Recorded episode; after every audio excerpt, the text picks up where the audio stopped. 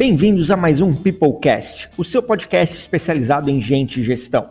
O Peoplecast é oferecido pela Feeds, a sua plataforma de engajamento de colaboradores, onde tem tudo o que você precisa para melhorar o clima, o engajamento e o desempenho na sua empresa. Para saber mais, acesse feeds.com.br.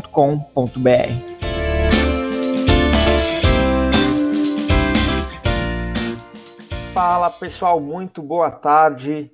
Bem-vindos a mais um Peoplecast Live, podcast sobre gente e gestão da FIDS. E hoje temos um convidado mais que especial, o Lobão, professor da HSM. Lobão, seja muito bem-vindo aqui ao nosso podcast. É, muito feliz de estar aqui contigo hoje para conversar um pouquinho sobre transformação digital e o RH. E eu queria que você começasse se apresentando para todos os nossos ouvintes aqui que estão acompanhando. Obrigado, Bruno. O prazer é nosso. É, eu tenho brincado, né? Esse é o tema do meu último livro, né? Jornada da Transformação Digital se eu pudesse mudar o nome, eu chamar, chamaria agora de aceleração digital, tá, Bruno? Uh, me apresentando, eu sou professor, especialista em estratégia e governança corporativa, e por isso temas associados ao futuro e às mudanças do ambiente de negócio sempre me interessam. Então, nesse momento, o que está no radar é a transformação digital e também o SD, né, os impactos que, na verdade, o mundo está passando e dos novos requisitos de negócio no campo social e no campo ambiental, bem como na sustentação do modelo de governança.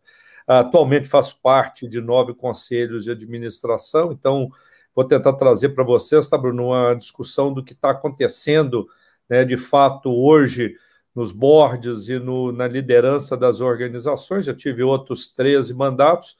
Uh, Sou autor de nove livros, está vindo o décimo agora, que é o Agile Strategy Management, um modelo de estratégia ágil e adaptativa. Né?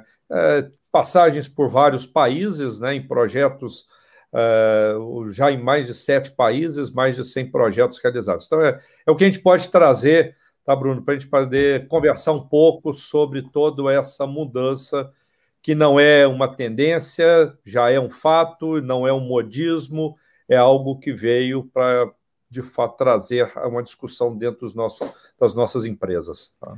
Muito bom, Lobão. Muito feliz, é, de novo, de ter pessoas tão experientes como você aqui para a gente conversar, trocar uma ideia bacana. Eu gostei muito do teu início ali, falar de transformação, não, vamos falar de aceleração, né? Aceleração digital. O bicho está pegando. E uma das áreas que a gente mais tem visto, que tem passado por isso, tem acelerado, é o RH. Então, uhum. assim, sem dúvidas, é uma, uma das áreas que mais tem se transformado e de forma cada vez mais rápida. A pandemia acelerou isso ainda mais. E eu queria que começasse contando para a gente um pouquinho sobre o que, que é a transformação digital e qual que é o impacto disso para as áreas de recursos humanos dentro das organizações. Perfeito. Quando a gente fala de, de aceleração, né, Bruno, eu acho que de fato tem aí né, uma percepção de todos que aquilo que era tratado com certo até paradigma, né, que as empresas não poderiam abrir mão do trabalho físico dos seus funcionários, as escolas deveriam ter um modelo ainda presencial, a, a venda deveria ser física e até né, uma consulta médica também precisaria que o paciente fosse tocado e tivesse a presença do médico. Foram de fato, paradigmas que foram jogados por terra né, no momento que começamos a pandemia.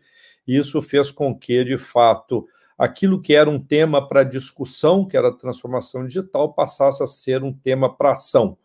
Todo mundo agora percebe né, que o um modelo híbrido, é, não só o online, né, o trabalho remoto, mas o trabalho físico, mas a, a combinação desses dois veio para ficar, e é o desafio de fato, dos nossos RHs agora ter um processo de produtividade para esse modelo, que os RHs também precisam agora também estar buscando profissionais, não mais para ficar né, internados dentro do seu escritório, e isso potencializa a busca de talentos, porque agora você pode buscar talentos do mundo inteiro e eles podem trabalhar remotamente em qualquer lugar mas também trazem novos desafios, né? Por exemplo, como é que eu vou garantir a segurança de informação, como é que eu vou evitar ataques cibernéticos, como é que eu vou criar uma cultura organizacional com todas essas pessoas distantes e vou fazer com que eles sejam produtivos nesse novo modelo. Então,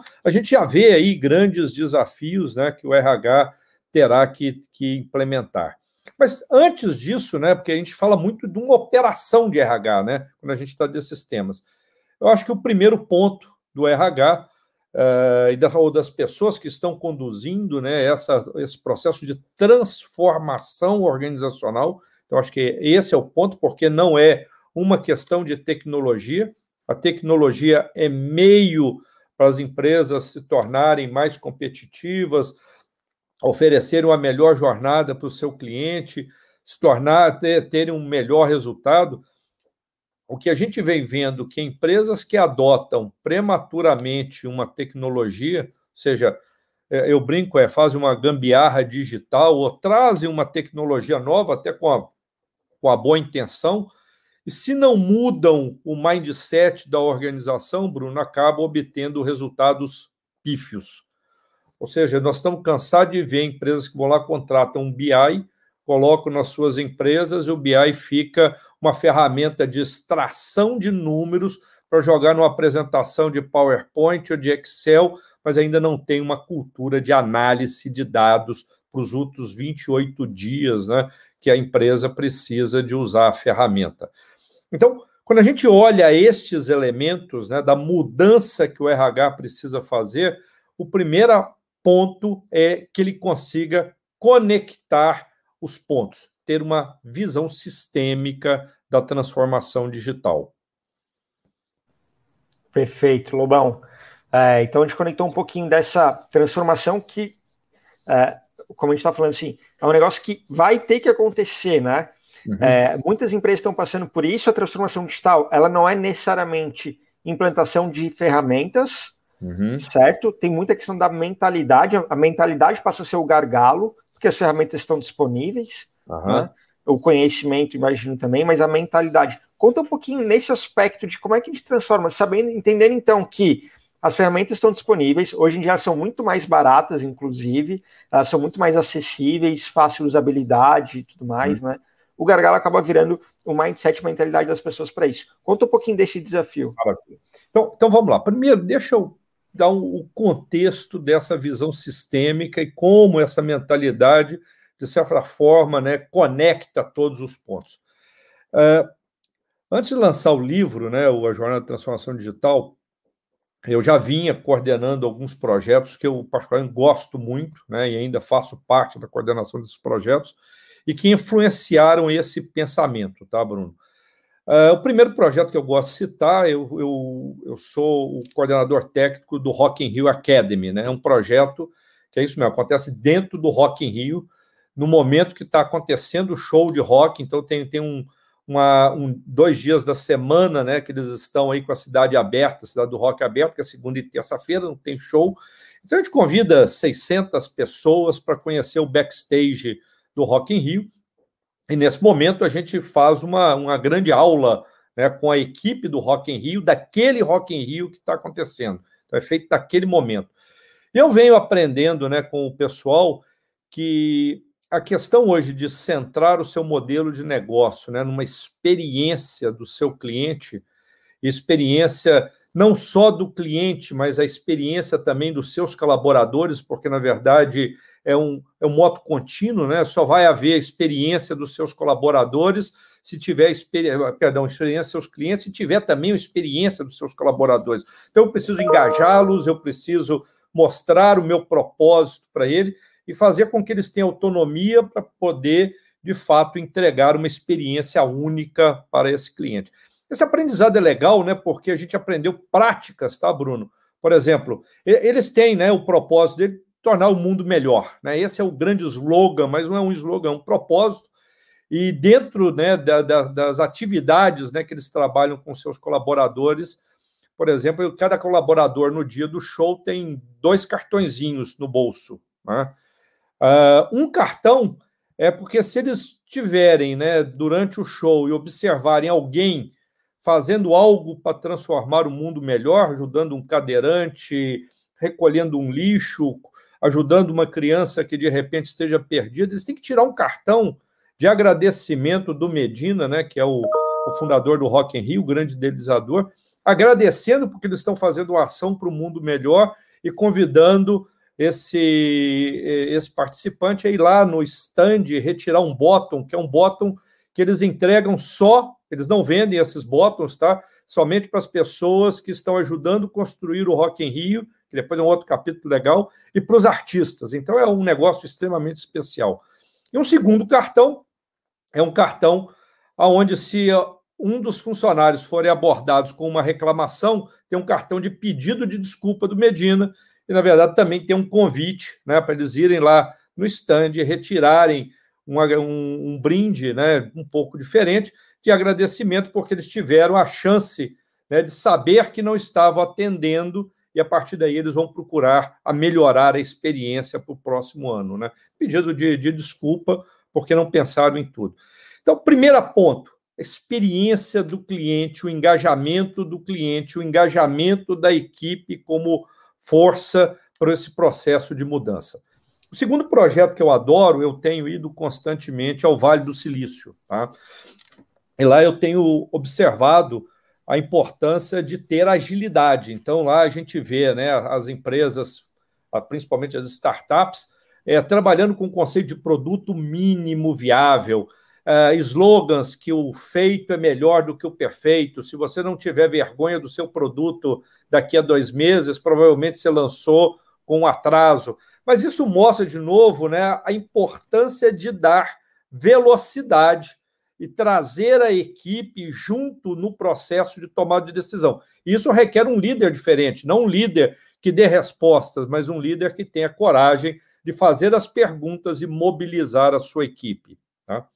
Terceiro projeto que eu gosto muito é o projeto da Singularity University. Como vocês sabem, a Singularity provavelmente é uma escola de negócio mais disruptiva do mundo nesse momento, é um evento entre a NASA e o Google. E lá a gente percebe né, como eles encaram as tecnologias exponenciais, seja a internet das coisas, inteligência artificial, blockchain, todas as, eh, as tecnologias que escalam os negócios para melhorar, vejam, melhorar a vida das pessoas. Então, eles partem com um, pro, um projeto massivo transformador de impacto relevante. Por que, que eu estou querendo falar desses três projetos? Uh, porque eu gosto muito da metáfora, tá, Bruno, para explicar o processo de transformação digital. É a metáfora dos cegos tocando o elefante. É uma metáfora antiga, né, de ainda na Índia, né, seis homens cegos foram convidados para conhecer um elefante. O primeiro tateou o corpo do elefante e disse: Poxa, mas um elefante se parece com a parede. O segundo, por sua vez, pegou na tromba e falou: Não, esse, esse elefante se parece com uma serpente. O terceiro homem cego, por sua vez, toca na lança, na, na, no marfim, né, e fala: Poxa, mas vocês estão enganados. Esse elefante se parece com uma lança. E, consequentemente, os outros homens cegos vão tocando em cada uma das partes do elefante e tendo percepções diferentes. E os seis homens cego, cegos passam o dia discutindo o elefante que nenhum deles viu. Isso está acontecendo com a transformação digital. Eu vou num evento de RH ágil e acho que simplesmente adotar né, o framework ou as ferramentas do Scrum, mudar na arquitetura organizacional é suficiente. Eu vou na, no evento da Singularity, por exemplo, e acho que trazer IA, internet das coisas, uh, e aplicar, na verdade, ciência de dados, eu já estou fazendo transformação digital. Eu vou no, no evento da, uh, no Vale do Silício, e volto achando que se eu estiver investindo em startup, eu criar um lab né, da minha empresa e começar a fazer experimentos, já é suficiente para fazer a transformação. E, novamente, nós temos líderes discutindo um elefante que nenhum deles viu. Na verdade, a transformação digital é tudo isso: é o uso da tecnologia, é uma mudança cultural, é o entendimento de ser ágil, ágil e adaptativo porque essa é a regra do jogo. Eu não quero dizer se o mundo é VUCA ou se é BANI, tá, Bruno? Mas que ele é volátil, que ele é incerto, que ele é frágil nos seus conceitos que estão sendo construídos, que ele é não linear, é verdade, é fato.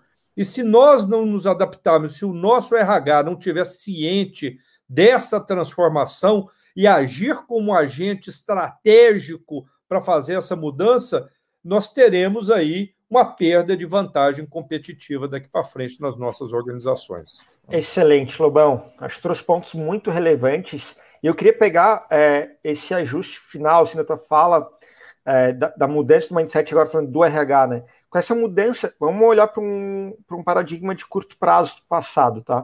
Quando a gente falava de RH, há poucos anos atrás, a gente falava de remuneração e benefícios, né? Uhum. O RH era responsável, é, era uma área que ficava meio que no freezer, assim, das empresas, era uma área considerada chata, burocrática, e cuidava basicamente de remuneração e benefício, ela era pouco estratégica. Olhando agora para essa mudança de paradigma, é, tanto do, do MTP, né, do propósito massivo transformador, das empresas exponenciais, das startups, a gente começa a mudar, olhar para uma nova geração, falando muito de propósito, autorrealização, de pessoas que querem realmente transformar né, e causar um impacto na, nas organizações. Como é que, do teu ponto de vista, isso afeta o RH e as estratégias de gente e gestão dentro dos negócios? Vamos lá. Antigamente a gente ouvia muito né, o que eu chamo das falácias organizacionais. É que o nosso RH é estratégico e pessoas são o nosso verdadeiro patrimônio. Foi sempre uma, uma falácia o que foi dito. Né? É, na verdade, no momento que precisava desmobilizar, mandava todo mundo embora. E RH, se você olhar a pauta né, das reuniões da liderança, tem o menor tempo possível. Né? Eu já fiz esses exercícios várias vezes né, 80% do tempo da liderança discutindo operação e, e finanças, 15% é discutindo risco e as questões legais, 3% é discutindo gente, o restante são os outros temas que aí perdem ainda mais, mais, tem menos tempo ainda na pauta das pessoas. Mas o que aconteceu, né, Bruno, é o seguinte: o RH virou de fato, e pela primeira vez ele tem chance de ser um agente estratégico nas organizações. Ele precisa também ser um RH não ferramental, tá? Assim como o departamento pessoal, né, fazer folha deixou de existir, esse RH também que cuida só do desenvolvimento, da remuneração variável, ele não é um RH estratégico, tá? Porque não, não adianta mais fazer nine box para avaliar uh, o desempenho individual. Nós estamos criar um modelo de que recompense e avalie a capacidade de colaboração. Nós estamos precisando criar um modelo que dê mais autonomia para as pessoas. Descrição de cargo tem que ser substituído por algo que a pessoa venha trabalhar e contribuir para um projeto, porque não tem mais limite o seu cargo, o seu departamento, se você está dentro de uma squad. Nós temos outras competências. O conceito né, do upskilling ou reskilling precisa de fato ter uma estrutura e não um plano de desenvolvimento, porque as pessoas têm que lidar e têm que se tornar protagonistas agora no lifelong learning, né? Elas têm que adotar esse conceito. Então o RH sobe de nível e o RH precisa entender disso, porque se ele ficar ali com as políticas e ferramentas, ele vai ser o antigo departamento pessoal com uma nova roupagem ele tem a chance pela primeira vez de se colocar como um agente estratégico do processo de transformação das organizações daqui para frente. Ele precisa ter essa consciência que ele precisa conhecer do negócio, ele precisa conhecer de gente que ele conhece, precisa conhecer de cultura, mas precisa também conhecer agora de modelagem de negócio e das, dos impactos desses, desses, dessas novas tendências no dia a dia de suas organizações. E, e pra, pra, chegando na nossa reta final aqui, Lobão, sei que tem passa super rápido, a gente está quase 20 minutos conversando aqui. Queria fazer a última pergunta. É, de novo, acho que linkando, vai combinar com a tua última fala ali, de o RH tem que aproveitar essa oportunidade, e com tudo isso, com essa oportunidade que tem na mão, com a evolução da tecnologia, com as oportunidades que muitas empresas vêm dando para os setores de RH, né? Onde é que tu acredita que essa evolução da transformação vai chegar no RH? Bem, é, eu, eu, imagino, tá, Bruno? Aí de novo, é um pouquinho de bola de cristal, né? Porque tá tudo ainda. É, mas o, o RH, primeiro, ele precisa também começar a colocar na sua agenda a questão hoje da preocupação da saúde mental dos colaboradores. Isso é algo que nós teremos daqui para frente como um grande desafio pós-pandemia. Ele tem que estar tá trabalhando cada vez mais para fazer com que a maior barreira de todo o processo de mudança, a liderança entenda o seu novo papel. Então, eu brinco que muitas vezes é um processo de change management, mas às vezes será também um processo de change the management. Tá? Então, não vai dar para ter todo mundo. Precisa repensar o modelo de atração de talento. As pessoas não virão mais só pelo salário. Estou cansado de ver. O cara pergunta qual é o projeto, qual é a causa, qual é o propósito. Porque as pessoas não querem se conectar à empresa só por causa do salário. O salário, principalmente, está bastante hoje, para quem está capacitado, entendendo o processo, está bastante ofertado no mercado. Na verdade, tem uh, áreas e profissões que estão um verdadeiro apagão pelo menos de tecnologia, está acontecendo isso. Né? E o RH também tem uma função social, junto com as suas empresas, de requalificar toda uma mão de obra que é de baixa qualificação e baixa remuneração, para não criar um problema social. Eu tenho discutido muito isso porque os nossos líderes nós estamos entendendo que a gente precisa qualificar. Mas se não houver uma qualificação e a tecnologia rouba primeiro esses empregos, nós teremos um problema social muito grave. Então, nós precisamos requalificar fortemente toda a mão de obra, que é baixa qualificação e baixo salário, porque senão nós teremos aí um impacto negativo. Excelente, Lobão. Eu, eu, fiquei rindo aqui com change management ou change the management. Ficou perfeita a fala e excelente. Lobão, muito obrigado pela tua participação aqui no Peoplecast. De novo, muito obrigado. Muito feliz de poder falar contigo aqui. Espero que o pessoal tenha gostado. Obrigado, Bruno. Obrigado pelo espaço. Beleza, valeu, pessoal. Até o próximo episódio do Peoplecast. Nos acompanhe nas redes sociais, no Instagram, no, no Facebook, no LinkedIn e no, o podcast também, depois a gente vai transformar isso em áudio, e a gente já tem lá o, o podcast, o Peoplecast, no Spotify, no iTunes e no seu aplicativo favorito de podcast. Até mais. Tchau, tchau. Grande abraço.